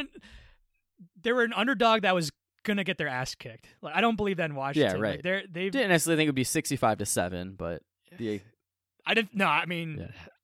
I didn't think it'd be that bad, but I thought it would be bad. Uh-huh. I didn't think Yeah, it had be a no contest. chance. But right, but Washington, I, I even if look, I think Michigan will win, but I definitely believe Washington can make it a game and make it entertaining and all that. yeah, I think it's probably Two, be and both undefeated the- teams because Texas and Right. Alabama both lost uh, before Yep. the before There you these go. two games. Prove Florida State should have made it. Going undefeated is what it takes to to win in the college football playoff. Nothing more than that. yeah, I. uh They're the two. no, best I'm excited teams. for yeah. Right. No, I agree. And it, it's Big Ten. They're getting both of them next year. SEC mean the Big 16? Texas. Yeah, whatever they are, whatever the number is these days. So, uh, yeah, I mean, it's an interesting final year. Maybe Pac-12 gets one last championship before one of those teams just ditched them. I mean, I know the LA schools were the first ones to start, but Washington and Oregon, them leaving was just as, if not bigger, because those two schools have been awesome the past few seasons now. So, yeah, no, I, I think it, it. I'm hoping for a fun national championship game. I hope that it's competitive. I hope it, you know we get a similar type game to what we saw in the semifinals because you know last year we got two outstanding semifinals games and a terrible championship game, and that's not the first time that's happened. We've had plenty of years where the championship has sucked, so it would be cool to have a, a fun one there. And um, I'm I'm rooting for Washington. I don't know. I, I think I'm- Michigan will win, but I'm definitely rooting for Washington. That's it's not even debatable. Yeah. Yeah, I mean it's a game. I do think it can go a lot of different ways. Uh, but if Washington is able to score in Michigan, so Michigan, you know, another thing with the whole Alabama, it's only the third time a team scored twenty on them all season, and no one scored more than twenty four. Ohio State scored twenty four. Maryland scored twenty four. Bama scored twenty. Most teams are lucky to score. Uh, you know, a lot of zeros, three, seven, ten. So, uh, And you know, Iowa, Iowa offense- had a had a part in that, right? Or was it Iowa State? yeah, they had they got shut out. Iowa got shut out in the Big Ten championship game. Yeah, I saw something where like like nine of their last ten quarters of the year they didn't score a point. true because they they lost thirty five nothing to Tennessee. That's so funny. Yeah. I, I heard that when they played when it was Michigan Iowa, the the the uh, over under was like thirty something, and I think it was even lower than that. or, or- okay, uh, I think or, maybe it was or like- actually, no, like you're right. That's probably right. And I think but like Iowa was projected to score like six and a half, and they scored that. nothing. They scored zero. Yeah, their over under for the first half was zero point five, That's so and funny. it didn't even hit for the game. Yeah, right. I mean, it's one uh, funny is one word to put apparently the they had the offensive coordinator job uh, listed on like their school page. Yes, yep, I saw that. You could apply for it on LinkedIn. Uh, everyone would just uh, apply and talk about their man skills. Yeah, right. I know. I, I yeah, I, I don't know what to make of that team moving forward, but they're also about to be super Sorry, relevant. sorry, that because- was super off topic, but I just had no, no, it's bring it fair. I mean, no, it's fair to say because you're getting Michigan and Washington. That's a Big Ten title game next year. Like it, it- you no longer have to worry about teams like Iowa and Purdue and Wisconsin. Like if they're just you know one of those old school like bunch of beefy guys on the lines we can't do anything. That those teams are just irrelevant in the Big Ten. That's one of the consequences of this expansion here. Is those teams are just you know maybe they'll have a shot at being top twelve, but you're not gonna see Big Ten championship games where it's like, all right, who is Ohio State or Michigan gonna blow out in this one? So it's another consequence of all the expansion and everything. But yeah, I'm I'm excited for this one. Um, definitely had a, another good semifinals and great to have a great championship and uh, all coming after NFL Week 18. So we'll see. Should be another fun weekend of football right before the NFL playoffs start. Yeah. So- I, I I like this time of the year. Even though the month of January sucks, at least we get Uh-huh. football uh, and playoff Right. football. I know, yeah, very important. If it weren't for that. I, I mean January would be. It's probably still the worst month, but but but I love the this time of the year for football though. Yeah, no, I I completely agree. I know that is January, February. Like I like to think that they're my two least favorite months, but football playoffs definitely make them not. But if it weren't for that, man, they would really suck for months. I know, I know. I, I hate the winter. It's not not a fun time of No, year. it's, so it's the worst. Yep. So, anyway, that'll do it for this one. Uh, you're welcome for going under two, you know, under three. Thank you. even. so, uh, for my co-host Brian Wells, I'm Corey Bobby. Thanks everyone.